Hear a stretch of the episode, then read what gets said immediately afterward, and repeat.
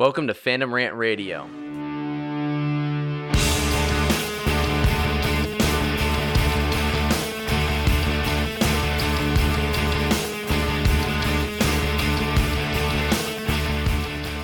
Well, hey, welcome back to Fandom Rant Radio. I am here just by myself uh, with a very special guest, uh, Josh Friday. So, Josh, how you doing? Doing good, man. Uh, appreciate you hyping me up. Not special guest though, definitely guest. Oh, You got that right. I'm a guest, but glad to be here on one of my favorite podcasts. Probably my top five to ten favorite podcasts in the whole history of the world. Right here, Fandom Rant. That's pretty high. I listen to a lot of podcasts, so do you guys really?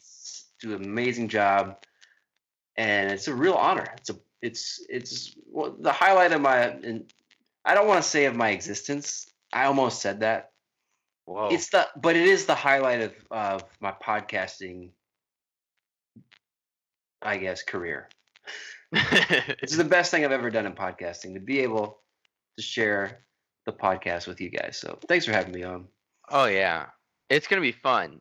But I did just want to uh, give you a little uh, shout out real quick. Hey, if you're listening, you need to check out a pod about nothing because it truly is a special podcast. It's very special. Podcast about. See, it's about nothing. It's called Dad Pod. You can find it on all your you know little little platforms out there that you want to look at. It's on Uh, everything. but uh, it's pretty much on everything. It's on Apple and Spotify. It's on Google Play, but no one really goes on there. I don't think. I actually do listen to podcasts on Google You- Play. Uh, what do you use most often for your podcast? Is it Google Play or? I would use Spotify? Most. Yeah.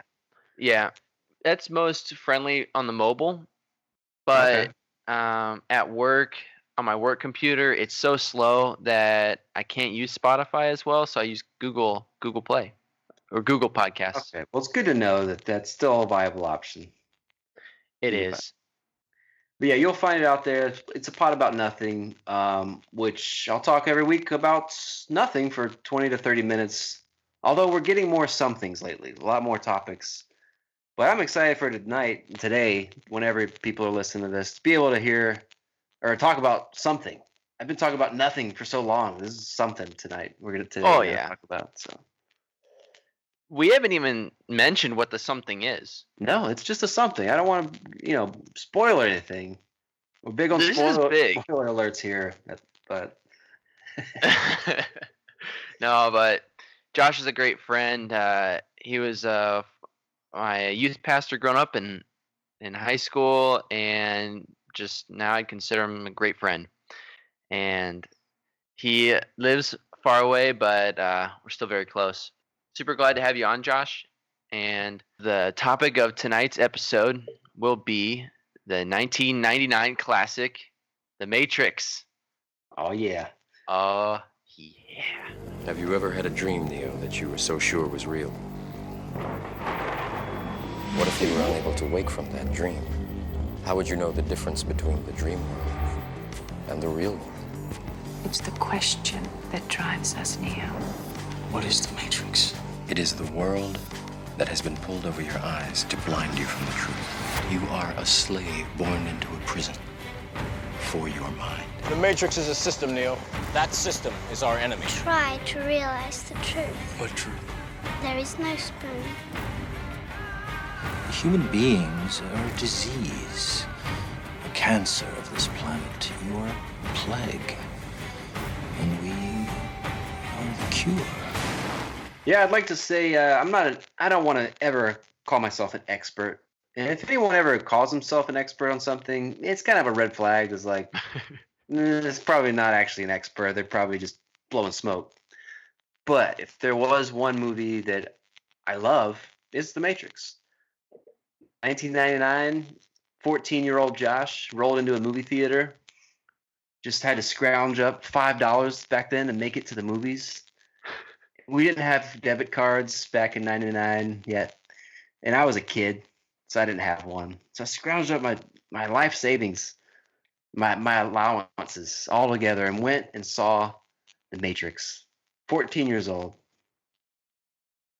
Dang. and uh i don't know why my mom let me go see it or what? How? What were the circumstances? Is rated R, mom.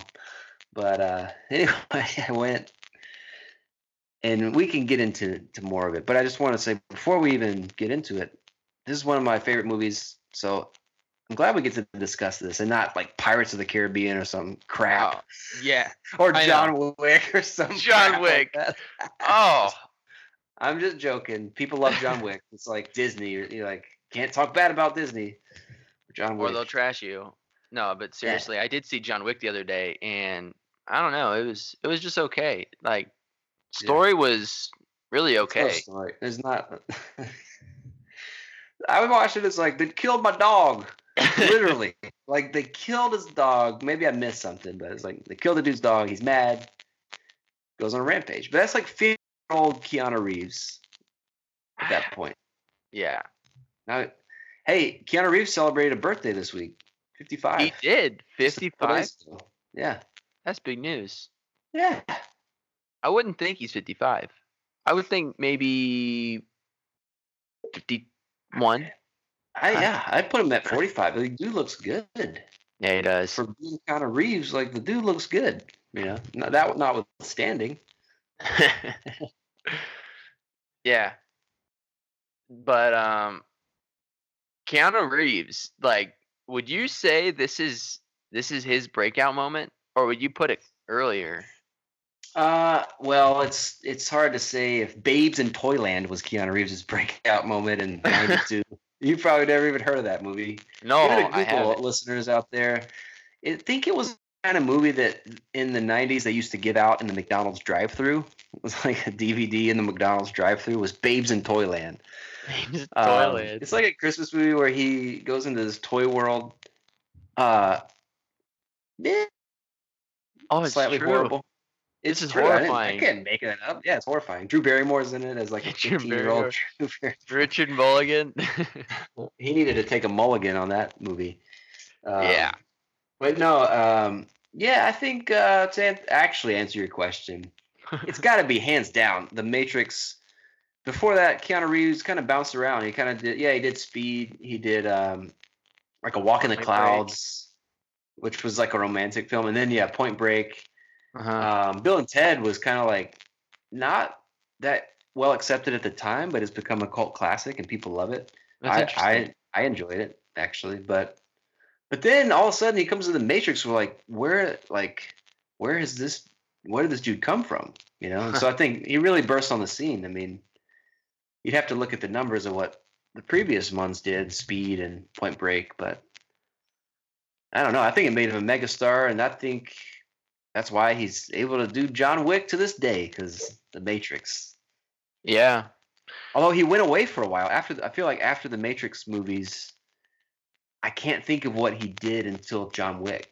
You know what I'm saying? Yeah, I uh, I totally get that. I feel like he just kind of took a break. I know he went through some personal Point Break. things at the at the at that time in his life, but what what did he go through? I know uh, uh, he and his girlfriend uh, had a serious relationship. I don't know her name, but I know that she gave birth to a stillborn baby, and that was hard for them. Yeah, So hard that it caused a breakdown in their relationship, and then they split, and then she ended up passing away, and I think that was really hard on him. Yeah. She was in a car accident That's or horrible. something. yeah. See, like you know, we always see these people as uh, the characters, but they got real lives and things like that going on, and you we don't know a lot about that. The backstory of like what's going on while people are they're filming these movies and they're having a life, uh, like a real life actually, and Yeah, that could have. I mean, obviously, that something like that affects you in a big way. So, oh, totally. but yeah, I mean, yeah, he's a mega. He was a mega star then, and then, like you said, he took some time off. It seems like because I can't think of any. I'm sure there were. i mean, there uh like Constantine. Constantine, haven't seen that. I haven't either, to be honest, but it was a, it, it was a thing. Uh, but yeah, we can't we can't think of any. So, eh, I can't. John Wick, And you know, he was recently in Toy Story 4, which is a pretty good movie. really? I it, yeah, it was a good movie, but I didn't even realize he was in it. I just saw it. You saw it? I saw it. He he was the, the Duke Kaboom guy. Hi, Duke. Who's the cowboy? Duke, meet Woody. Woody, meet. Duke Kaboom, Canada's greatest stuntman. Huh. Oh, yeah. Huh. Huh. Yes. Yeah. He's posing. Huh. Duke, Duke, we need Hold to. on. One more. Oh, yeah. Ah, that makes that makes perfect sense. Canadian. Canadian. Eh? Eh? Yeah. Duke. Kaboom. He's perfect for that. Now, now that you mention it. But yeah, um, let me give a little rundown of the Matrix. So it was released on March 31st, 1999. Um, and it is the first installment in the Matrix franchise, which depicts a dystopian future in which humanity is unknowingly trapped inside a simulated reality, which is known as the Matrix. Um, and these AI machines uh, that were originally created by humans have enslaved humanity and are using their bodies as energy capsules, Hmm. as a Duracell battery, basically. Yeah. yeah. Um, but we get an idea here in the beginning of the film. Our uh, we got a group of protagonists uh, known as Resistance, and they are uh, trying to find the the one who which ends up being spoiler alert. I think it's Neo. Neo. Thomas Anderson. Thomas Anderson. Mr. Anderson.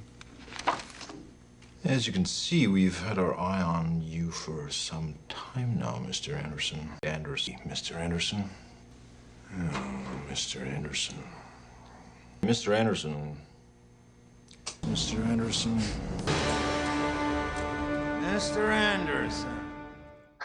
Mr. Anderson. In two years, I'm gonna be in Lord of the Rings. I'm gonna be uh, that elf in Lord of the Rings in two years, Mr. Anderson. Because of this film, it's gonna launch me to greater heights, Mr. Anderson. and I will be in so many Lord of the Rings films. Even though I think I was in The Hobbit, even though that bombed. hey, I actually do like The Hobbit. I like The Hobbit just fine, but also V for Vendetta, lest we forget Mr. Anderson. Thank you, by the way. Oh my goodness, Mr. Anderson. Uh, well, th- this film is known for many things, but some of those things are just great action sequences, the slow motion bullet tracking shots, as well as the uh, thought-provoking ideas on uh, spiritual and psychological things. Um, you know, there's actually inspired books and theories that expand upon some of the religious and philosophical ideas. I read that on Wikipedia, and I don't know if it's true or not, but Well, you got to imagine that uh, really with any work of whether it be literature, whether it be film, there's going to be parallel spiritual parallels because I mean, uh, you you know, regardless, a lot of people believe a lot of different things, and that's totally fine. But we're always intrigued with the with the supernatural or different things, um, which probably inspires a lot of the, the people that wrote these films and movies and things like that. So yeah, it's hard to know exactly what where someone was coming from, and sometimes we draw too much from a movie. But you look at like Lord of the Rings, there's an obvious parallel Tolkien had to spiritual things. Mhm. Matrix in a different way, absolutely. I think if you look at it, um, it's more uh, subtle. There's more subtle things in there, but think about the city, like the last human city is called what? Zion Zion. Huh? So that's a reference Yeah. to the biblical Zion, you know, of at the, the, Jewish center of people. the earth. Center of the earth, near the core, where it's still warm. Yeah, near the core, where it's still warm because they didn't. They took out the sun. They scorched the sun. So, um, Oh, boy. but yeah, that, that's. I'm sure there's a lot of lot of parallels as well. Even, even like uh, a lot of, a lot of lit- literary kind of um, references, like the Alice Alice in Wonderland, hmm where he's kind of telling Neo in the beginning, Morpheus is like, Oh yeah, how far do you want to go down the rabbit hole? You know, hmm and you kind of feel like you're tumbling down the rabbit hole. You know, very very similar to that story too, where she kind of goes, you know, Alice goes through this thing and kind of wakes up like, what was that? That was kind of her matrix, but Yeah. uh, in a weird way, it's kind of borrows from that and definitely some religious and spiritual themes. Neo is the savior, the one, you know, Yeah. the chosen one. Mhm. So to wake up all the enslaved humanity. Yeah. Yeah. Yeah, there are a lot of great parallels there. Um, but you know, it's interesting. The movie was relatively a hit at the box office, office not a phenomenal hit. It did about 400, 163 billion worldwide, um, which I believe is second in the Matrix trilogy. I think the last one did oh, much more than that. Which is crazy. Yeah, But you also gotta. I never understand those numbers because like you gotta adjust for inflation somehow. Because like I- like I said, when I was a kid, fourteen, the ticket was no more than five or six bucks. Now theaters get away charging 12, 13 bucks for a ticket. yeah, So like that's part of it. And Oh, um, totally. the third one came out. I don't know what year, but probably was that 05? 2000, like 2005? or so. So Yeah, it's not like inflation was a huge deal with that, but like people say like, oh, the Avengers broke Star Wars is you know. Well, yeah, they paid a dollar to go to the movies in '77, so it took a lot more people to get those millions. so let's not compare anything to Star Wars; it's its own thing. it's so true. But yeah, that's interesting though that the third movie generated the most. Yeah, Maybe they- they- 03. Here's what it, here's how it happened. The first movie came out in '99, and we were like, "What the crap was that? That was amazing! Like that was awesome." We want to watch that again because we don't know what happened like that. So you rewatch that one. Then the second one came out. Everyone was excited, and like, "Man, this is great!" And it was kind of like, "Huh, okay, not as great as the first one, but decent." Then the third one came out. I think people went to it because they're like, "Okay, surely they're gonna they're gonna bring it all together. They're gonna tie a bow on it." The second one wasn't great, so yeah, the third one, third one's got to be the hit because you know it's the last one, and then it was like, ooh, possibly the worst of the three. yeah, Um, we'll have to go back and rewatch the third to see how it stands up. But I think historically, it's been known to, even though it generated more money, which is very I, interesting. I think that's what people thought. Like, okay, they thought the third movie was their Neo. This is our savior. This third movie is gonna save this series. That kind of went down. You can't replicate. That first movie was so great. yeah. The Matrix. It was so great. You can't really. It's hard with any series. I don't. I can't think of one where, other than like Star Wars maybe or whatever, where the second and third movie hold up to that initial one.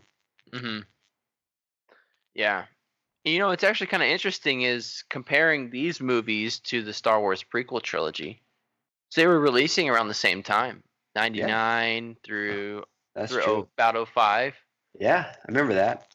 But um yeah, I'm looking on Rotten Tomatoes right now and uh they scored Matrix what is it? Revi Revol- Revolutions. Revolutions at a 37%. Okay, that's better than I. thought. Was Revolutions is number two, right? Oh wait, hang on. Reloaded is number two, and then Reloaded. What was Reloaded like? Fifty. No, higher than that. It was 73. Oh, yeah. It, Wow. The second one wasn't. It wasn't horrible. It just wasn't the. It wasn't the original. I think the only problem with the third one that pushed it down so bad was like the fight scenes. To me, it was almost like a, uh, anime. Like it was this weird, like robotic anime flying around fight scene, like Superman versus Batman stuff, where it's like we don't need that. You know, it Yeah. doesn't fit here in this genre. Yeah. So anyway, but the but story wise, I feel like it it was still still held up. Still up there. Yeah, I mean, I we'll get into this later, but after watching the movie, you're left wondering, "Oh man, I wonder if they like saved the world, like they really they free everyone from slavery." Right? And that's something I actually don't know because I haven't seen the second or third one. what happens? I don't know We what happens. We shouldn't spoil it here because we want people to go watch the movies. Yeah. Right. yeah, you know, it's very much We'll like the original Star Wars trilogy. Not not to make all these Star Wars comparisons. I don't know why I'm doing that. Well, it's like the, it's the goat of trilogies. That's fair. but it's like that movie starts with the world in a bad place and Mhm. it ends with freedom, and that's sort of how I'm guessing this this kind of goes. Is that is that how is that And- say? Robots.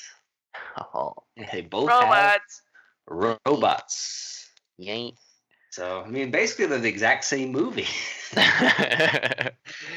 Oh, Mind no, control. that's silly. Jujitsu. oh, we gotta. We'll get to that. We'll get to that. Okay, okay. um, but would you be shocked if I said that the original Matrix was scored at 87? Yeah, I actually saw that this week in prepping for the show. I was looking at that, and I was shocked out of my mind. I thought this is a 90 to 95, if not more. Like, I don't know. I mean, what are the I again not to compare to Avengers because we've already done that, but fine. what are the Fair. Avengers? 90 plus, Yeah. and those are good movies. They're fine. They're great, but the Matrix was groundbreaking, and I don't know.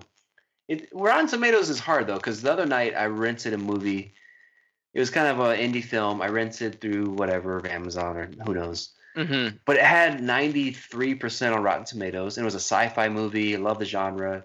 Wow. I watched the trailer. It looked great, and I thought, okay, well, Rotten Tomatoes said it's good. I watched it. It was horrible. I give it a twenty three on Rotten Tomatoes.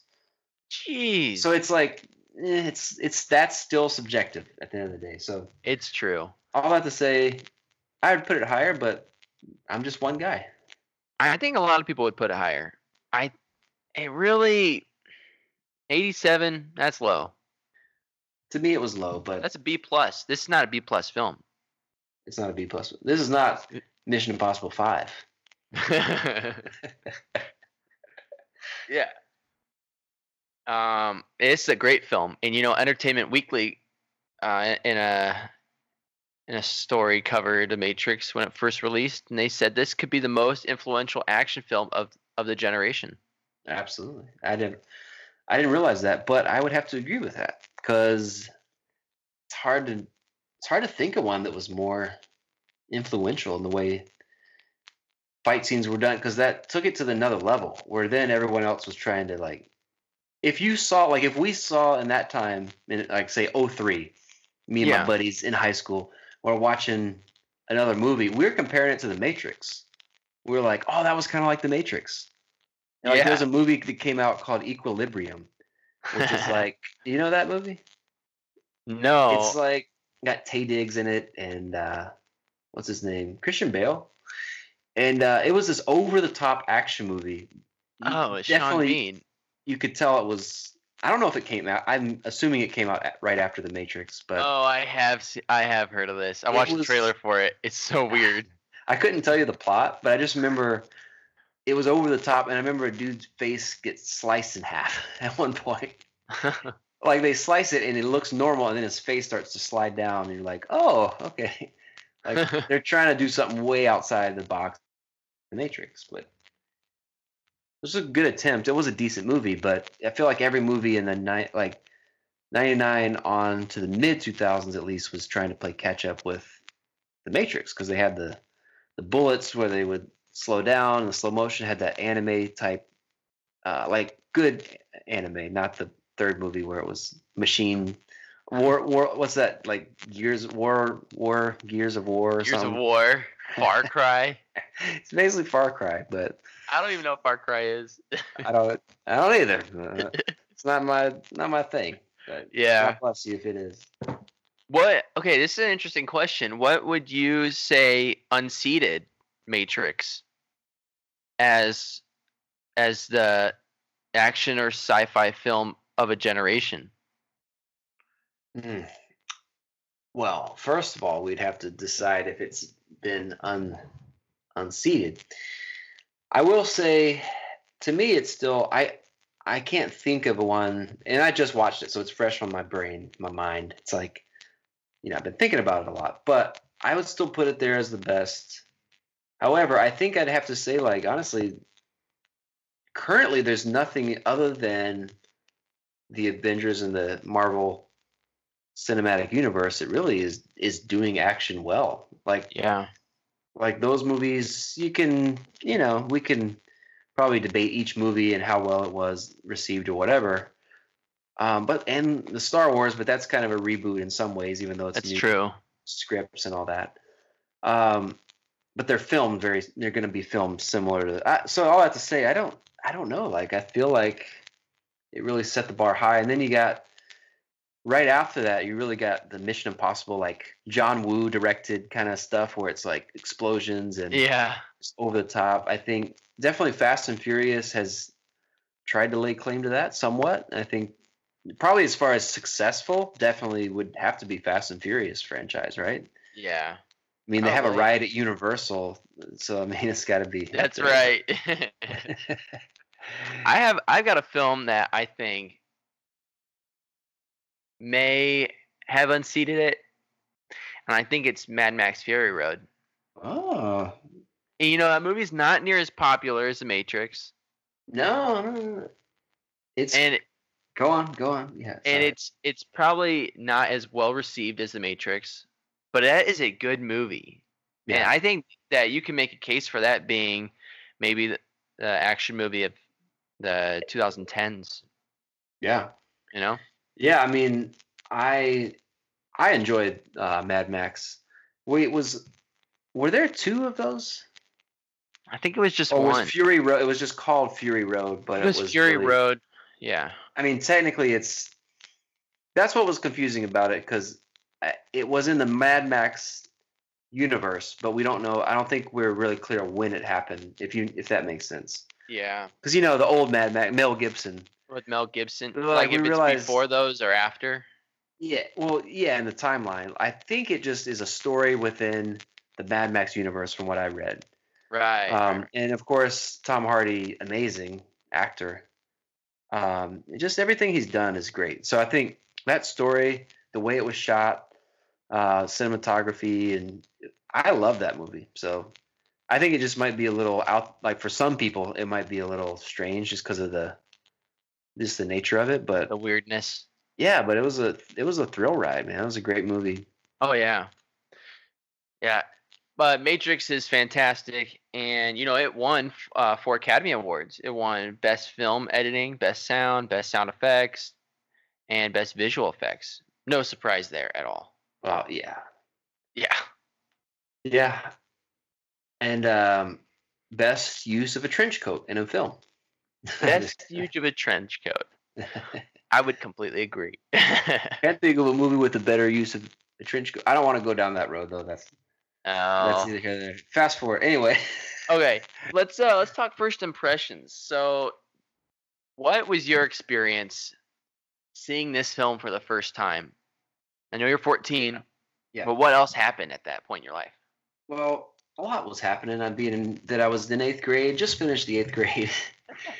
Um, and I don't, again, I don't remember the circumstances around it because it was 20 years ago. But I do remember buying a ticket, and um, I, for all I know, I rode my bicycle up to the theater because I'd seen this preview, and maybe that's how I got in. Because I know my mom wouldn't let me just go see this movie on my own. I probably just yeah told her I'm going with my friends, rode up to the Matrix and watched it. Because even at 14, I love sci-fi, and so I, had no idea what this is about.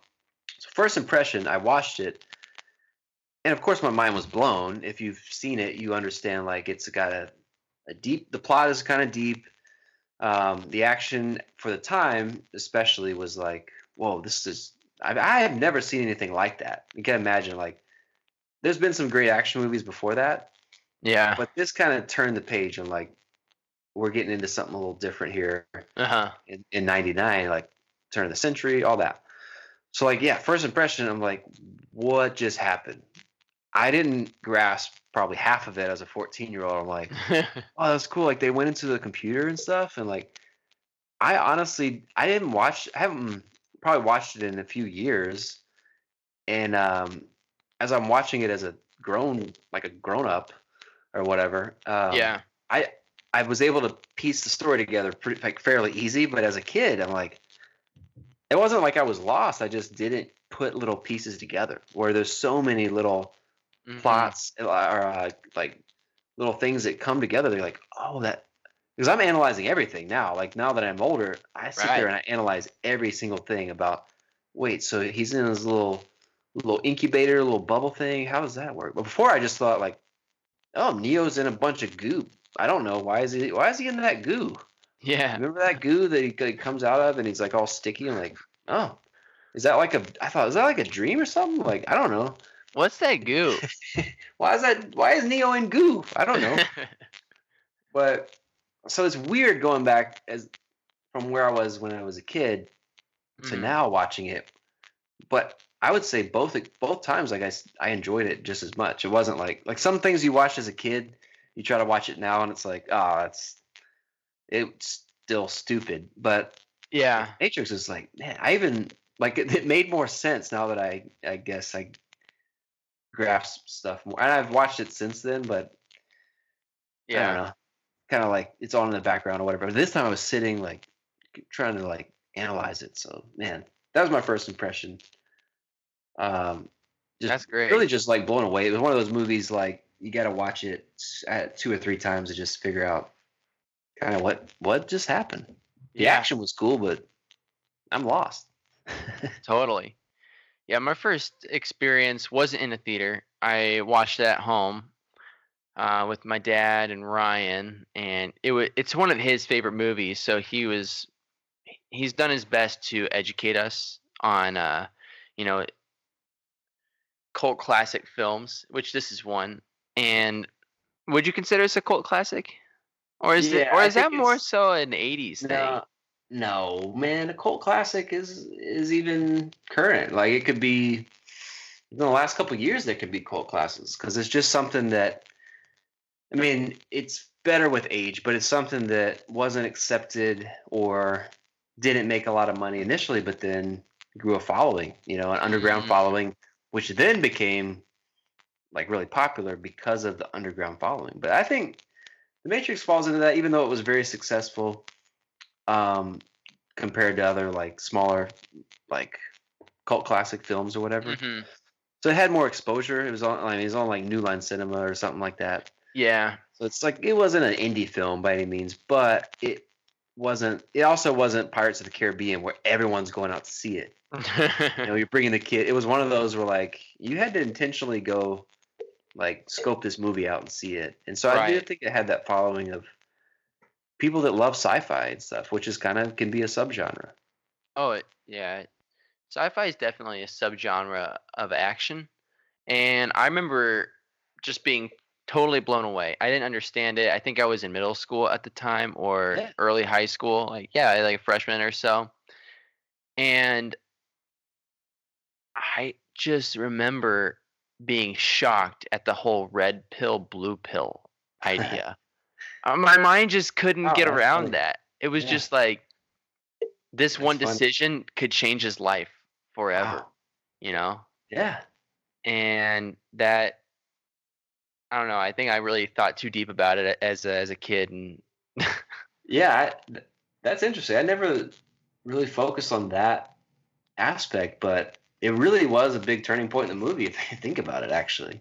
yeah. And I think it's now that's part of pop culture, the red pill, blue pill, Oh yeah. woke or whatever. It's like part of people still reference that even without knowing it.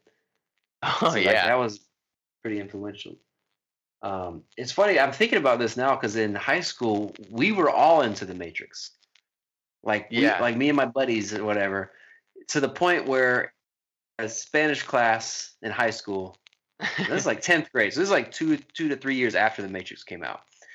In Spanish class, the project was film an entire movie in Spanish, right? And you could do whatever you want. It's just all Espanol. So we made a, a mix of Mission Impossible 2 and The Matrix. And I was the lead Neo. And so I remember my main line was this Mi nombre es Neo.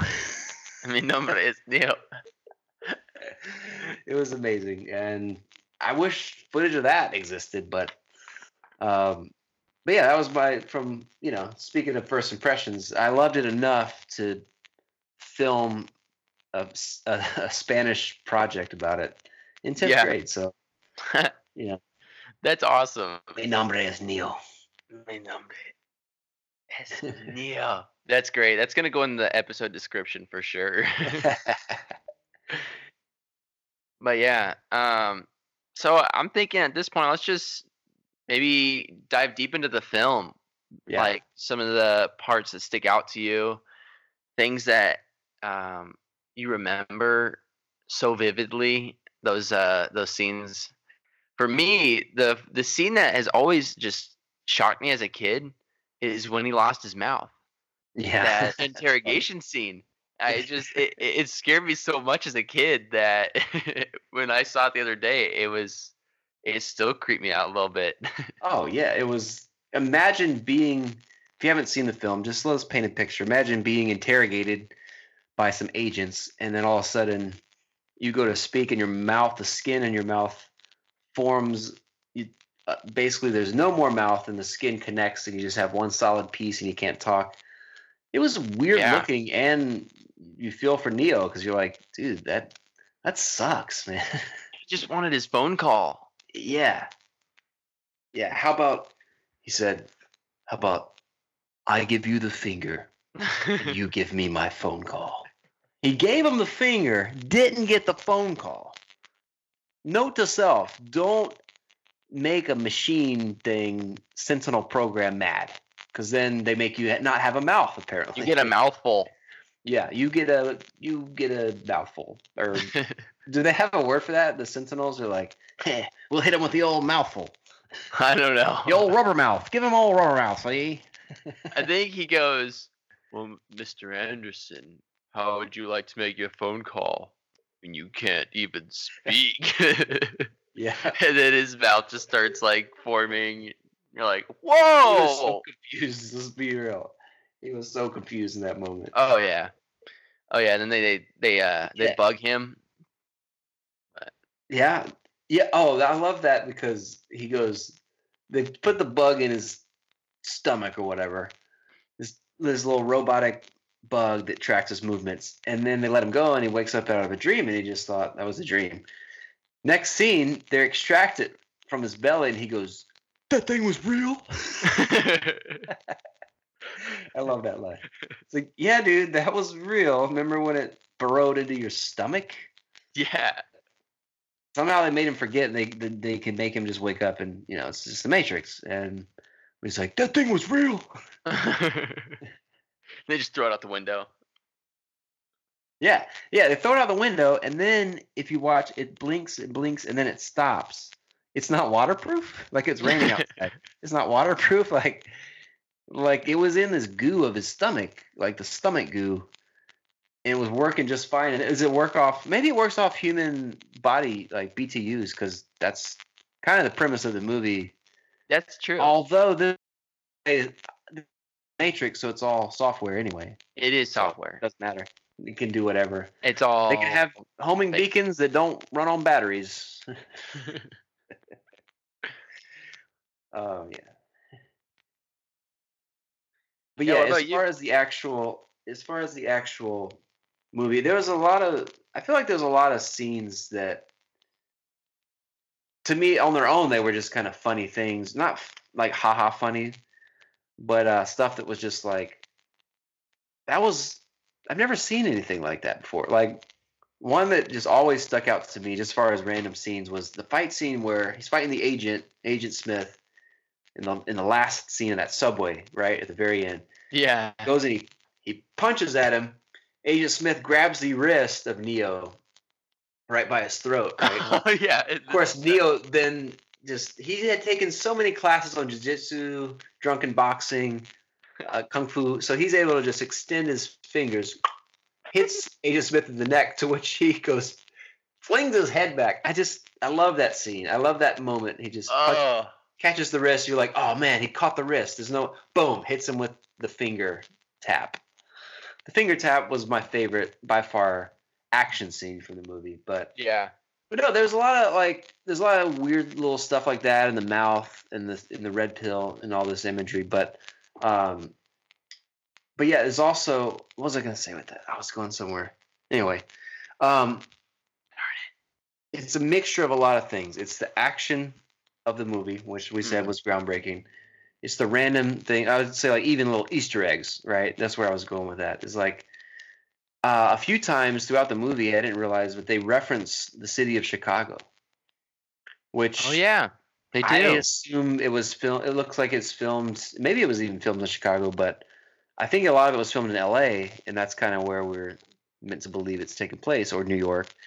Um, but a couple times he mentions like go to the TV repair shop or go to uh, Wabash and Lake, and I look it I up. Like, Wabash that, and yeah. Lake is a place. Like we were in Chicago last week, and I remember seeing that. I'm like, and then we watched the movie. I'm like, oh, like that sounds like Chicago. And so That's a train anyway, station. Wachowskis, uh, they love. They're from Chicago. You know, the directors and writers, and they were like, "Yeah, we live in L.A. We tolerate L.A., but we love Chicago." So they threw stuff like that. So now watching it, I'm looking for that. I'm looking for like Mhm.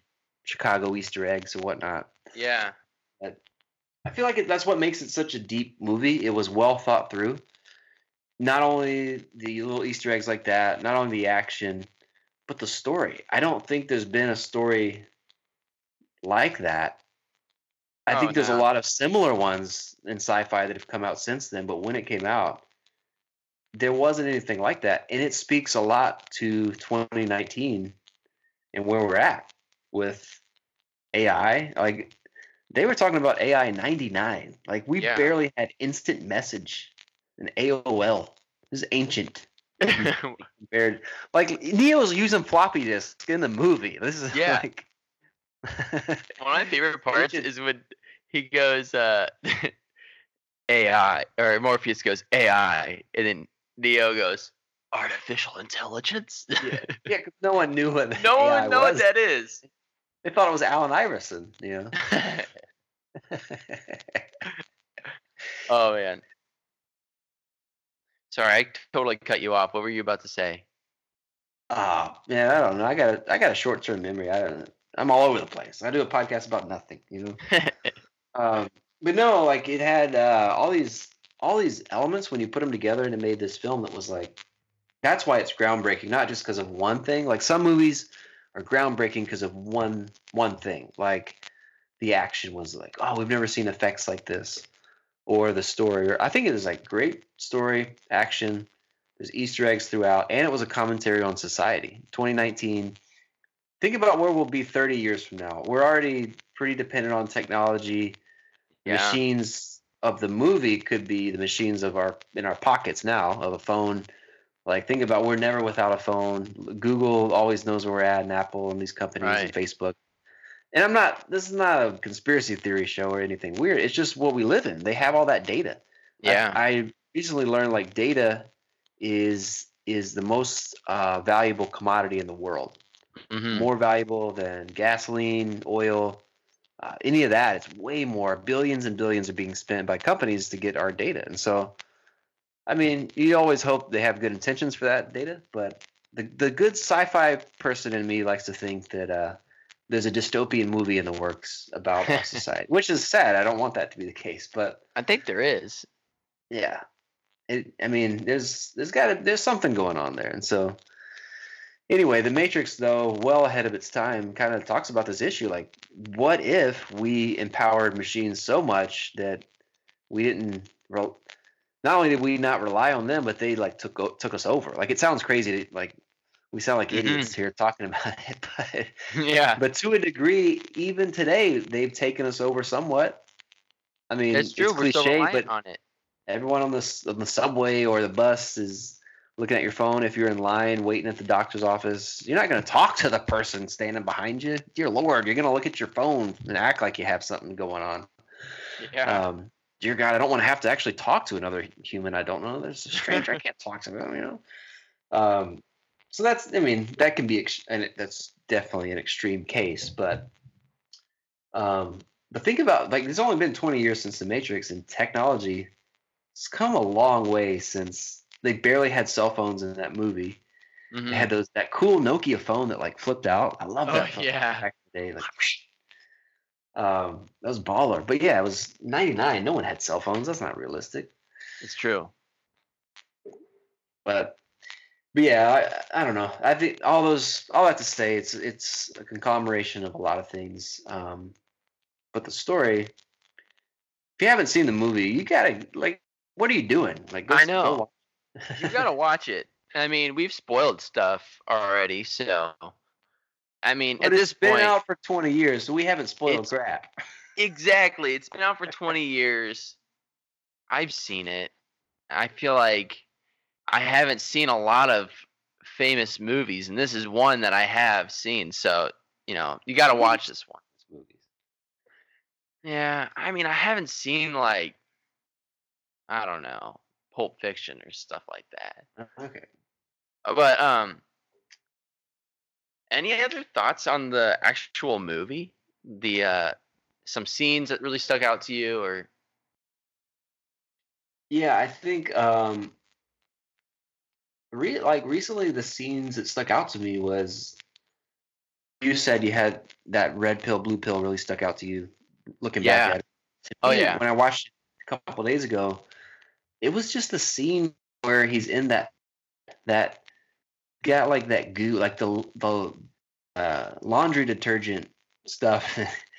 all these humans, you know, Yeah. if you haven't seen the movie, I'm making no sense, but like all the humans are in these little pods. energy Pod, pods. No, an E pod. Very energy efficient. But no, like the machines are harvesting and using us as batteries. And like it was just crazy because when I was watching as a kid, I didn't put two and two together. That when he came up out of the thing and he was completely bald, he had no eyebrows, nothing. Because he's been in a pod since birth. And I just I thought it was interesting. Like he they get him out of the extract him. And then once he wakes up, the machines are like, ah, we don't want this guy anymore. Dump him. They just dump him out, right? The goo goes down. It goes like down a little toilet, and you like you can't see anything. Neo's naked, and his little his little noodles going down. Like, yeah, don't watch it too closely. But um, anyway, he goes down, and then wake him up, and he's like, "Why do my eyes hurt?" And then Morpheus is like, "It's because you've never used them before." What? That's That's crazy. insane. I just realized that. Like he's been in a pod of goo, of laundry detergent, essentially, for the last thirty-four or five years. Right? He's that's his real existence. Like his real existence is that bald guy in this tub of goo his whole life. yeah. Meanwhile, he's still conscious enough that he thinks he's living this life in the Matrix. That's just subconscious. And so, just kind of that idea of like being, uh, you know, plugged into something and being detached from reality. I think nowadays, I think of things like online gaming, could be that VR, even as VR keeps Oh, getting yeah. more and more, where it's something we do for fun or recreation Uh-huh. but and this this could be social media too. It Could be that pod or that thing you kind of like go into. It's like escape from the world. You disconnect. You're in the matrix. Um, Yeah. But we do like to we do like to be disconnected from the real the real world, if you will, because there's a lot of problems in the real world. You know, it's like Oh, yeah. man, if you turn on Twitter even or the news feed, man, it can be depressing. So it's like you need those places to escape. But also, it kind of paints a picture of like Neo, who's a good character in terms of he wants to liberate the human race. And then you got Cypher, this guy who's like, Oh, I'm going to make a deal with the machines. And he makes a statement ignorance is bliss, yeah. Trinity. And that and that's the thing because the deal he makes is he wants to wake up and live in the Matrix, which is a simulated computer program. He wants to have a good job. He wants. He goes. I want to be someone Hollywood. like an actor. yeah. which is funny because he's an actor in real life. yeah. Uh, so maybe that was a nod to like, you know, actors are not important in people's minds, but they really are. Anyway, yeah. so you got these two characters juxtaposed against each other of the matrix of Neo, who wants to get out of it, and Cypher, who's like, you know what? At the end of the day, if I don't know that the machines are controlling the human race and I can just live my life, give me that, man yeah. you know so i think it just it's one of those movies you can watch it and just be like man that was a cool movie or you can actually sit there and think about it you know not to be weird but yeah. think like man there's so many so many little nuggets like as far like commentary that holds up today on our society I think even more so Yeah. I had a question for you. Um, this is kind of a, a you know a cheesy question, but would you take the red pill or would you take the blue pill? i'd like to think i'd take the red pill um, is the one that leads you to go down the path of truth and yes. liberate yourself And then the blue pill takes But you back to the life that you knew. Yeah, and the blue pill takes you back to life, which it's not to say that the Matrix was perfect for Neo, even for Thomas Anderson. because he didn't love his job. He was a hacker uh, by night, wanted by the FBI maybe or whatever, and so he didn't have a great. It wasn't like he was crushing it in life. Right. But when he woke up in the Matrix, he was like, I kind of want to go back because this sucks. Like being underground and being hunted by machines and robots and eating gruel sucks. Gruel. But yeah, he ate gruel. They ate, they ate that gruel. I don't know what else to call it. But but yeah, I mean, I, I'll have to say, like, I'd like to think I'd be noble enough to pick the red one. But if knowing everything I know, it'd be nice to take the blue one and just wake up and not have to do that. But then you wouldn't get to have all the cool fight scenes. So yeah, I'm gonna go. That's true. You're Every- gonna go red pill. everyone's gonna say they're everyone's gonna say they're gonna go with the red pill. No one's gonna be honest enough to say, when push comes to shove, no, I would take the blue one and just go back to sleep and wake up and be normal. You know, no one's gonna say that because that's yeah, Perhaps we're living in the blue pill right now as we. speak. we could be. And you know, my life is pretty great right now, as it is in the blue pill. So I don't know. I might just take the blue pill, shamelessly, and enjoy the life that I have, and you know, like what he says, ignorance is bliss, and Yeah. Yeah, I mean, uh, thankfully life is good. So yeah. I, I would take uh, I would take both pills. What I wonder what would happen. You know what? What was like one thing looking back that I thought was so one of those weird moments you were saying is they have a full glass of water, a massive glass of water, on a table right next to the two chairs, and they're they already got this set up. Like Morpheus has the pills in the little Altoid can, he pops them out. I just love how somehow they have this glass of water. it's it's so big. Well, and I I don't know how it worked. I'm still fuzzy on this part. Like, okay, so they're out of the matrix. They're in the real world. Then they plug in. They go back into the. It's just a computer program. It's just a really nice VR. They Mhm. go into the into the matrix. Do they get to program? I think they get to program what comes with them. So, like when he's like, he's like Neo, what do you need? He's like guns, lots of guns. Guns.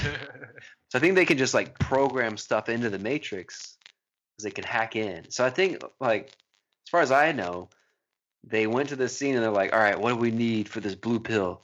We need the pill, we need a red pill, we need an Altoid box, and we need a full glass of water. Can you program that up? And he wrote some code. And yeah. so they had to have that. It's like he puts the pill in his mouth, and then he's like talking to Morpheus for a second. Then he picks up the glass and drinks it. So it's like he he could have just probably had him swallow it.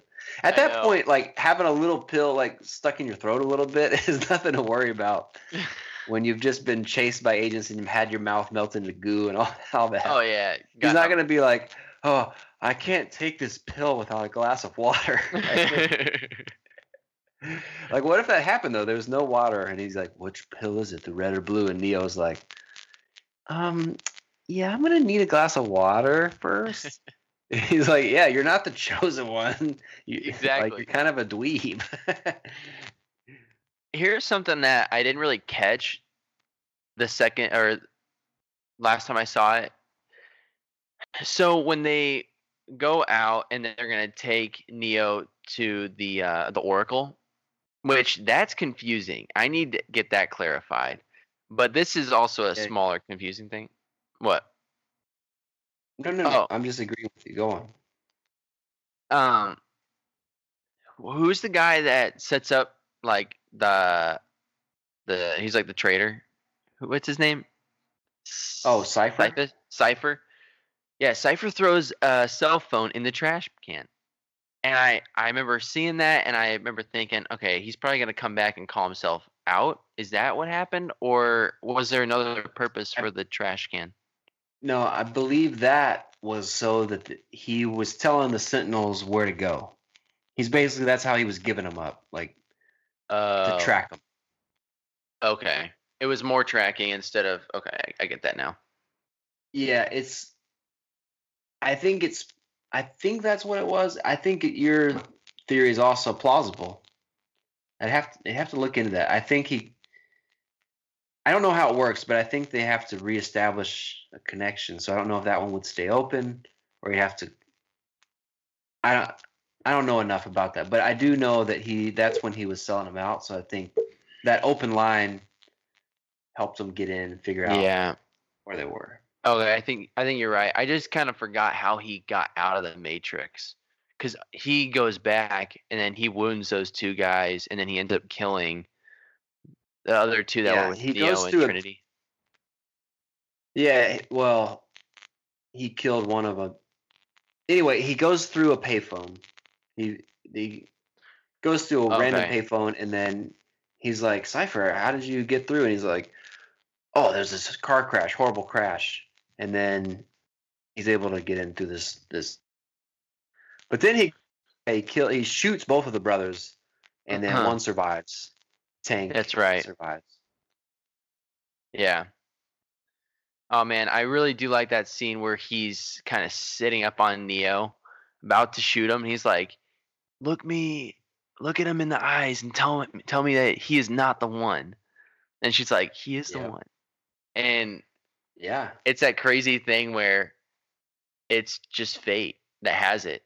Fate's just like literally protecting this prophecy, and Yeah. there's like nothing he could do. Yeah.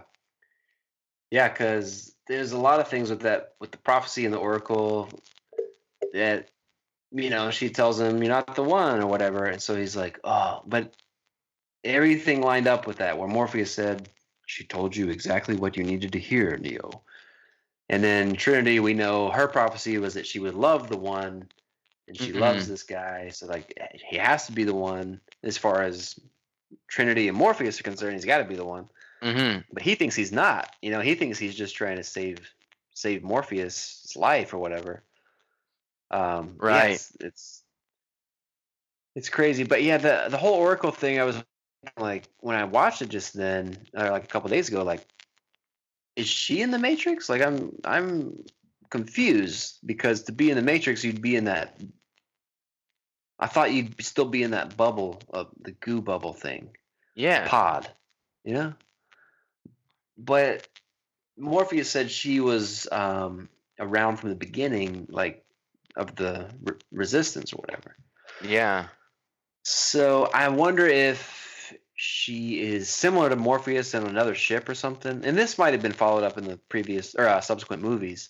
Oh. Maybe she's in the real world, uh, liberated, but comes back into the Matrix, kind of, or kind of lives in the Matrix for a for a bit okay. to meet. I I don't. That's one thing I I'm still fuzzy on from the movie, but Yeah. So is Neo the one? is Neo the one? Is Neo the one? Oh, he's the one. I mean, yeah, like especially uh, if you see the last scene uh, when he starts kicking some agent butt, and they start because they that's the thing they say uh, no one has ever fought uh, fought an agent and lived. yeah. So like anytime you see one of these agents, you just run. But he doesn't, and then yeah, amazing at the end Jumps there. But they, they start running. yeah. Oh gosh, that was that was another thing that was like, holy cow! Like what? You never see. No one's ever jumped inside of a man before and exploded him from the inside out. And if you haven't seen the movie by this point, what are you He doing listening to this? Go Straight into him. like we can't even explain it, but yeah, he he did that. So yeah, him think if you dive into a dude and explode him, you're the one. Oh yeah. you very well could be the one. And he is the one. So that that was cool. Um, let's see. Anything else about the movie? Um other thoughts? you know, I just like I said, I think it's one of the to me it's it's probably my favorite action movie. I don't know if it's my favorite sci-fi movie because I got I got some other ones, but I don't know. I I could go all day just talking about the randomness, like I said, of the movie of just the whether it be the little Easter egg things or some things that there's still things about this movie to me that didn't make sense. Not to say like it was plot holes or whatever. It's more of just like I think it's so well done and so deep that like the thing with the Oracle or different things, I still don't know exactly how some of these pieces work because it Yeah. so well like it's a movie stands up to the test of time and Mhm. you can still watch it holds up today so i don't know Yeah. It's brilliant. But so let's um I don't know, I think if we're if we feel like we've talked about the movie enough, we could probably move on to giving it some awards. And you feel like that's good? are we going to talk about the matrix 4 at some point or save that for later Oh, let's talk about that at the very end because that's a big deal. Okay That's cool. okay Um, yeah, we'll talk about Matrix 4 here at the end. So let's do this. Let's give a couple of our favorite parts here. What would be your best scene? If you have to give it one scene, favorite scene in this movie, what's it going to be? well we've we've danced around it we've covered some of it but i'd have to say just okay so like my favorite scenes lately are different than when i first watched it Yeah, But. I've got to pick a favorite scene of all time. So like, Uh-huh. like this this week aside, just the the when I'm sitting there watching it, my favorite part is in the very end when he's fighting the agents, and Morpheus and Trinity are watching from you know Uh. uh, from the ship or whatever, and they're like, "What what's happening?" He's like he's standing his ground, and Morpheus says, "He's beginning to believe." And I was like, oh, dang. Because then from that point, once he begins to believe or whatever, yeah. starts, like, he, like he just starts ripping a new one on these agents. Yeah, he's like, he's just fighting him with one arm like this. yeah, oh yeah, he's at that point like he's doing the karate, and then he just turns sideways and just is like, nah, you're an agent. You're a Sentinel program that can kill any anyone, but uh, oh, this is easy. And then Yeah. like yeah, the exploding, the jumping in, he does the where he's punching him with like looks like eight arms, but you know he's just so fast. hmm Um, and just the fact that he made the agents run, where it's like the whole movie, these guys are built up as like these just monsters one can even touch, and all of a sudden, it wasn't a okay, it wasn't a John Wick moment where from the very beginning he's just a BA, he can just take anyone out, no one can touch him, Yeah. Guns, whatever, fight scene, he's just bad. Neo, we see a progression. There's actual character development, which didn't happen in John Wick. Not to throw shade on him, but but no, I love that scene because it just is that build up, the climax, and Right. the resolution of like, man, this guy, he is the one, and he's beginning to believe. I just love that that Mhm. line, I guess, and Yeah. and just the in fight scene was really cool. Oh yeah. His uh facial expression there when he right after he says he's beginning to believe, he's just like he's making this expression where he's like, "Whoa, what is going on?" When he's when he's just fighting one armed. And it's like, "Whoa, he is realizing he's tapping into something so different and real." Which was cool. I'd say my favorite scene, I'm gonna give it to the training montage or the training sequence of uh, him and Morpheus. I just love the the that whole fight sequence. Yeah. he's learning everything. They're downloading all these programs. Yeah, Pretty good. yeah, and he's he's uh, yeah, he's fighting Morpheus, and he's like, "How did I beat you?" when Morpheus beats him, he's like, "How did I beat you?" like, I don't know, dude. You're faster. He's like, "Do you think that my muscles and strength have anything to do or have any meaning in this place?" And yeah. Neo kind of him like, "I guess not. I don't. I don't know." Like, dude, I was like asleep or whatever five minutes ago. Now I'm out of the matrix. Like, just pump the brakes. But, yeah. Yeah, that that scene that was cool. The simulation, the. Uh, I feel like there was another weird little karate thing they did in that one too, where, of course, there's the hand, the little gesture of like, you know, fight, whatever. Oh yeah.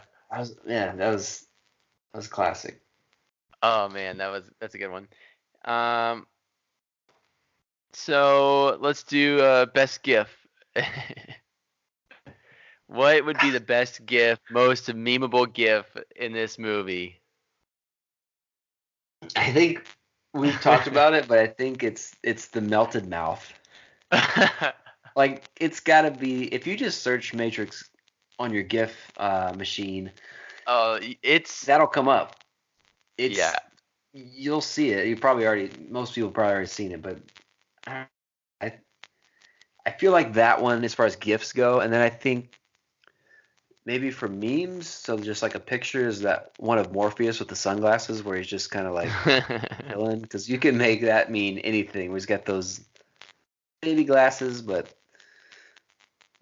know, that one's just classic to me. But the baby glasses. what about what about for you? Oh man, I I got to do the weird the weird arm move in the subway fight as the gift. the he's like snapping one arm back, the other one's going forward. yeah, I don't know what to call that, but when he did that, I laughed out loud. For, Oh yeah. it's like his arm was out of socket and he's snapping it back in or something. It's weird. But then um, for the uh, for most memeable moment, probably the red pill, red pill, blue pill. I've seen so many good ones with like uh, especially like sports teams that choke, where it's like advance to the Super Bowl, choke on like something, and you know they pick the red pill, but uh, yeah, that's Antonio Brown wears the helmet or doesn't, yeah, exactly. fights his coach or doesn't. Plays. Here's Antonio. Take the red pill. You'll play this year. Take the blue one, and and you won't, I guess. yeah, exactly. I see some good ones. Um, let's do this MVP of the film. Oh no, let, let's save that till the end. So, what's aged the best? I think that the story is aged best. Be- uh, well, oh yeah, I'm gonna stick with that. I think the story Yeah, has aged the best because it's still so appropriate for where we're at. We've only advanced in technology since the Matrix, hmm and I think even more now more than ever we're closer to that idea of machines taking over. Like I said, not that I think you know we're all going to be slaves to robots, but in a small way we are to our phones and our our Wi-Fi and things like that. So I think just the cultural significance of what it what it kind of taught, or like kind of the social commentary. yeah. I think that's what's what's the. I could point to a few other things, but I'm not going to do that because then I might take some things you're going to say. So I want to hear what you Thanks. what you put out there. I'm gonna say probably the goofy one-liners, and I, I think there's some one-liners in this movie that are just they're off and they just make me laugh so hard. Like the whole guns, lots of guns, Lots of guns. guns. Yeah, I got one for you because I'm with you on that. Is the uh, he's telling the training programs he's about to do. He says, "Yeah, let's do some train basic ones. Let's get rid of those. Uh, let's start with jujitsu." He's like, "Jujitsu? I'm going to learn jujitsu." like, yeah, Keanu, you're gonna learn jujitsu. But I think I think it's because he's Anderson. okay. He's not. He's not a great actor. Let's just I was also gonna out. say And that. so these one-liners help. Like this is his. He was the perfect character for this because he's kind of that aloof person. Like, whoa, like he's like the Bill and Ted guy. I feel yeah, like. So it's so true. for someone to be plucked out of the Matrix, put into this world is like you need someone that's kind of like deer in headlights, kind of like all the time, like jujitsu. like that's perfect. Yeah. But uh yeah, those one-liners were great. And I was also gonna that's probably gonna be what uh never mind. Um let's do this. What's aged the worst about the movie? What do you think? Ah, Oh.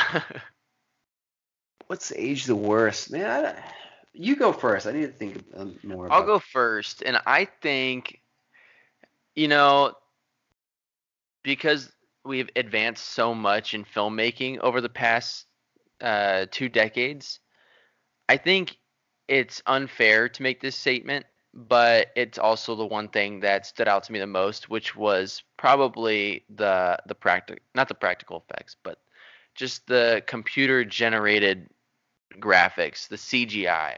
I felt like didn't Mm. age very well. The uh the scene where they're in the tubes and there you look down into the sides, it's just I'm like, "Whoa, what's going on here? This is this is old." But yeah, I do need to stuff that was remember it. Yeah, good. at the time that was that was major advancements but you know looking back like you compare it to a movie like from this year you're thinking wow oh my gosh we've advanced so far. But that's the one thing i think that maybe has aged the worst for me. But what were you going to say? Yeah, honestly, yeah, I think um, I was gonna say like those scenes that you're talking about. A lot of the ones in the in the ship, um, yeah. or like in the quote unquote real world, and it got worse in two or three because most of those movies were shot in, a lot of it at least was shot in the real world. So what like those scenes didn't. It seemed different, like it didn't seem right. But like when they did the stuff, it was green screen or in Chicago or wherever they filmed, it looked it looked fine. Like it looked oh yeah like it pretty much holds up. But yeah, it's like some of the the CGI was, and that's going to be the case. You know, we're not we're not throwing shade on it because at the time it was great CGI. But Oh, look yeah. back at some of these movies and of the time, and it's like, dear lord. But but yeah, I mean, I'd probably have to just agree with that one because I I'm trying to sit here and think like what has aged poorly, and I think it's because I'm such a lover of it. It's hard for me to even pick anything out. yeah But no, like watching it, I did notice that too. It's just like in 20 years, you that's one thing you can see. Yeah, they had great visual effects and all that, but at the end of the day, the the technology just wasn't wasn't there. You know. Yeah. I mean, you could say the same for Star Wars in 77. You could say the same for like Ghostbusters. That's that gets weird. Like Mhm. those that CGI is weird. And you know, we're to probably look back 20 years from now and kind of laugh about Avengers Endgame or or even the new Star Wars films and be like, those are weird. like Thanos looks weird. I don't know. Yeah, yeah, we will. Yeah. Um. So let's do this. So after we went through those awards, our final award we're gonna give to the MVP of The Matrix. So I've had some time to think about this one. Um. Do you have an MVP that you, that you have off the top of your head, or do you need to think a little bit about it? I have I have two that I'm. I don't want to say both of them. I want to say one, and so Yeah. I'm just struggling. On one hand, I've got the red pill, which signifies one person or thing, and the other hand I have the blue one, and I don't know what. So I'm going to take one of the pills, so to speak, in a second, Take the pill. but, and give you that. But you, you go first again. okay. What you have. to say. All right, I'll go first. Um, here's my water bottle. If you need to take the pill, a massive glass of water. There. Oh, oh, you're out. They need to re. Hey, I'm we need to, we need to program this. We need to get some new water. Um, I'm gonna give my MVP to Trinity, and Mm. I'm going to do that because I felt like her performance was solid. She was a consistent, great character the whole Mhm. movie. That the introduction to the film is set up so well because of just how great she performed in that opening sequence when she's running from the agents and she's doing those crazy superhuman moves and you're thinking, "Oh my gosh, what is happening?" But I felt like her lines are pretty great. Um, and one thing about Trinity that's pretty cool is we haven't really, up until this point, we, we haven't really had a lot of these BA super uh, women roles. And this was kind of a, a new way to see that. I thought it was pretty cool. She confirms the prophecy by expressing her feelings and I'm glad she shared her feelings because then Neo could finally uh, become the one. but yeah, overall, felt like Trinity was pretty sweet in this film. What about you? Yeah, that's yeah, that's really spot on. Um, I thought about Trinity actually because I'm like, you know, she yeah, everything you said to echo that, but but she yeah, she's kind of the quiet quiet character, but you know, like she she's definitely got this like street cred, you know, Yeah. where someone is like that, or he even when he meets her initially, he's like, whoa, you're like you're Trinity.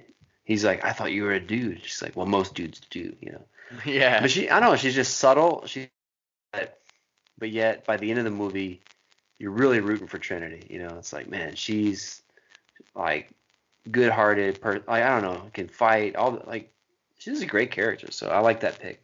yeah. Uh, I'm gonna go very similar to that, and um, I'll say that I'm not gonna go with Neo because I think that's you know that's an obvious pick. That hey, Yeah. Keanu Reeves in this movie, without Keanu Reeves, without that character of Neo, I don't know if the Matrix would have done as well as it did. I mean, you Yeah, I don't that know if it works. notwithstanding, hmm you can't it's hard to know in retrospect. So definitely keanu major props. Like seriously dude was amazing. I think he was perfect for that role. But i want to say for my mvp um, aside from neo because he's the main character you know. Yeah. aside from him though I, I really do feel like morpheus Yeah. was my mvp because uh, not only to say my i have a car named morpheus it's a toyota matrix Oh. so I drive. I'm in the Matrix every day. um, but I get out of the now. Matrix too. I yeah, and so my car we nicknamed it Morpheus years ago. But I just think um, that notwithstanding, that's not why I uh, picked this because of my car. But but no, like uh, again, I think I don't know. It's hard to say like who did the best acting performance in this movie. But Laurence Fishburne was spot on with that character. He played it to a T. Carrie-Anne Moss played Trinity to it like she did great with that. oh yeah. And Keanu played a a great Morpheus. Like they all did good, but I think just the kind of the aura that Morpheus had of just like this guy knows stuff. Like this guy, he's very confident. He's very soothing though. He's like telling him how welcome to the real world. Like he's just very reassuring, but yet the whole world is collapsing around you, and you got this guy that's like, Neo, I believe in you. You know, it's just like, man, we all need a Morpheus in our life that's just like, you know what? I believe in you. you can do Yeah. it. No, I'm not. I'm not the one. I'm like, you heard exactly what you need to hear. So I think just his character was was an MVP because he brought out Neo from the Matrix. You know, Yeah. and aside from that, aside from what his character did in the movie, just Laurence Fishburne killed it. Like, did a phenomenal job. So I don't know. And when when it came out, like everyone wanted to wear those little glasses that he had. No no uh uh what are they like uh frames or whatever or what's that part like- that goes on your ear? Like just ah, is this this the stick? those stick. it's just a little pop on his little little nose there and it's like man this dude is bad. He's got the sunglasses. He's got a trench coat. Like he's confident. And just you can't have that movie without Morpheus and so I think and even in subsequent movies man he, he's so it goes down like that name even just Morpheus. Hmm you know? No one else is called Morpheus anywhere So true. Morpheus is is an epic name. yeah Truly epic. Yeah. Um, What if someone named is- their child Morpheus? a lot to live up to. Uh, who was the red pill? Who was the blue pill? Uh, well, Morpheus, the red pill, because he ended up picking that one. I I say there's another individual or a group that you could uh, give them the MVP. I you could really give the MVP to the agents because they were solid in this movie. I feel like they also True. aged very very well. They were great villains, very intimidating, and just skilled. Uh, they brought a level of Yeah. uh, stake to the film that I thought was pretty pretty sweet. absolutely. mister Anderson. People still quote that to this day. Like when we watched it, we didn't know are they just FBI agents? We found out they're computer programs, and then it was like, man, they can they're unstoppable. But like, you can't have a good hero without a great villain. And to your point, those guys are those guys are great. But they could be anyone, like any Yeah. human. They could just absorb into him and take him over. Like that's insane. That was insane. That's something I didn't realize until this viewing that they could they can transfer. They're like they go from host to host basically. Yeah, they It's weird. became a homeless man. They became a garbage truck driver. Yeah. they became some other people too, but hmm they do whatever they want. Yeah. Um. So at at the end of our awards, uh, we- we mentioned we wanted to talk about Matrix Four. So it was Mhm. announced this year that they're gonna do a fourth one with Keanu and Carrie-Anne. Uh, I don't know her last name, but Moss. Carrie-Anne Moss. Related to Randy Moss. Randy Moss's sister. wait, what? Randy Moss is in the. Just, I'm just, yeah, I'm joking. But yeah, this is a big deal. Are you pumped for this? Yeah, um, this is what I'll say about Matrix 4. I don't need Matrix 4. As a lifetime lover of the Matrix, I don't need it. Will I go see it? Yeah, I'll go see it. Will I be excited? My expectations are low because we've seen this before, right? Classic movie comes out, 20 years later, they remake it. Indiana Jones Crystal Skull. That's kind of kind of what Oh, I'm thinking. yeah. Like I I know that they're not going to go into it thinking that, but it's just so hard to recreate it. that I'm saying like personally, I don't need a fourth one. I'm satisfied Yeah. watching The Matrix and even going back watching the sequels just to see like how they did. But part of it is too like Neo and, and Trinity died, so I don't know Oh, what? How they will do this, or it's going to have to be some storytelling, you know, because I'm pretty sure, like I said, I haven't seen the second and third movie in uh, so many years, but I was reading an Yeah. article about it, and I, I'm pretty sure like this, that's how it ended. And so it's like, are they going to bring him back? Because I don't. It's one of those things where I didn't feel like I needed the movie because it didn't leave me on a cliffhanger. The first movie ended, and you're like, oh, what happened? What's going to happen? He hangs up the phone. He's like, I'm going to hang up this phone. I'm going to liberate. I'm going to let everyone know what's possible. And then he hangs it up, and you're like, oh, he just dropped the mic on these dudes. Yeah. Then we had two more movies to unpackage what that the war was like. So now I'm like, well, what are we doing? It's Matrix Four, so we're just going to give money because it's Matrix Four. Yeah. But I don't need it. I hope it does well. I will go see it. But I'm also realistic to know I can't put it at the same level of the Matrix. I got to Mm. go in realizing this thing is, it, if it entertains me, great. I'm glad they have Keanu, a 55 year old Keanu, would be great. And uh, I, wanna, I don't know what Carrie-Anne Moss looks like anymore, so that'll be cool to see, just like how she's doing, you know. Mm-hmm. So I would say, yeah, I'm excited, but I I'm trying to temper my expectations because I don't want to go into it overly excited, you know. And it hasn't even started production, so we're a ways out, you know. Yeah. It. Yeah. Not next year. I was wrong when I said that. Probably 2022. Yeah, but they're starting filming in 2020, so you Not too far off. Um. Yeah. We'll see. I think it could be totally amazing, but who knows? Might be a flop. I think Kingdom of the Crystal Skull is a good comparison here. um. We'll see. Anything else that you want to add to the Matrix before we uh before we close out here?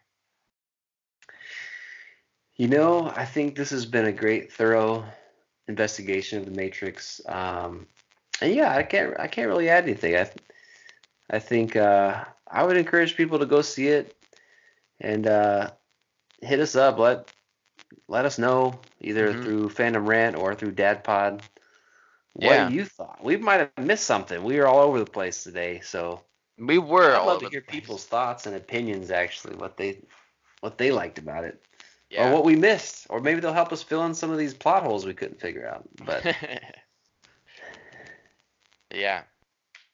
Wow. Well, this has been an amazing episode uh, where we learned lots of jujitsu and we have lots of guns and jujitsu.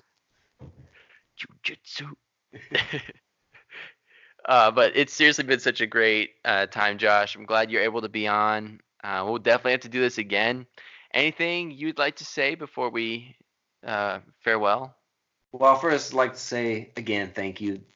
I'm not blowing smoke. This has been an honor. It's been fun just chatting. I could chat movies and talk, you know, all day. So this has been great. So thanks for having me. Uh, if you, uh, if anyone would like to follow a podcast about nothing, which is uh, Dad Pod, my podcast about nothing. yeah. Okay, I gotta say, like that's from Seinfeld. Probably a lot of you don't know that reference, but it's an idea of uh, it's the everyday nothings of life that uh, I like to talk about. And uh, anyway, I just started it, so it's kind of a fun thing I'm doing.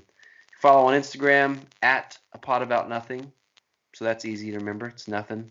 Yeah. Uh, I just want to say it's been fun being on this podcast. Love Fandom Rant, what you guys are doing. It's hilarious and insightful at the same time. So can't wait to uh to hear even even greater episodes in the coming days, greater than this one, because the guest on this one, What? let's be honest, was kind of a kind of a dweeb. No, No, no, th- th- I- I'm that's not real. but no, I I really uh, I love the podcast you guys are doing and love following along. So again, thanks for having me. And uh, yeah, I'll come back anytime. We'll talk about nothing. You know, it'll be great. oh yeah, seriously. You know, you might be thinking a pod about nothing. How, how could that be, like, entertaining? But it actually is so entertaining. I ask because- myself that every week. Was your last episode on the the top things you missed about the '90s? Is that the yeah, last the one? last two have done two top nines because uh, it's 90s. Uh, Right. One was what I miss most. One was what I miss least. So if you're a 90s Ah. kid, you'll love it. If you're born around the 90s, you'll probably love it. If you weren't, you'll love it. Still, you'll all love it. So Seriously, I love it. I love listening to it and keeps me entertained. Um, but seriously, it's Dad Pod, Pod About Nothing. we'll link we'll link everything from our Instagram and uh, Facebook. Uh, but yeah, seriously, it's been awesome, Josh. I love having you on. Um, I wish I bid you farewell. I'll leave you with this: jujitsu. I'm gonna learn jujitsu. We are gonna learn jujitsu. Um, but Actually, uh, I gotta go. I'm uh, gonna learn jujitsu real quick. all right, man. Learn jujitsu. All right, man. It's been a blast. Thanks for having me. All right, guys. Well, thanks for listening to this episode of Fandom Rant. We have some exciting merch details coming soon, uh, plus some stuff from Lone Gunman. Um, some really exciting things coming your way. So stay tuned. See ya.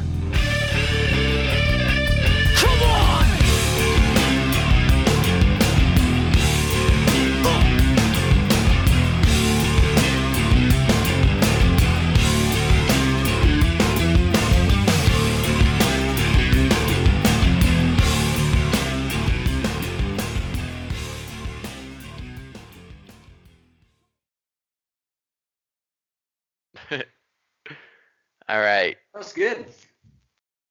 Sweet. Let me re- stop recording this. Yeah, that was awesome.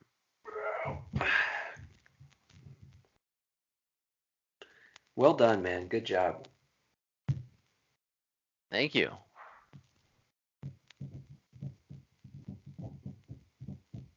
Well done to you as well. Seriously. Peace.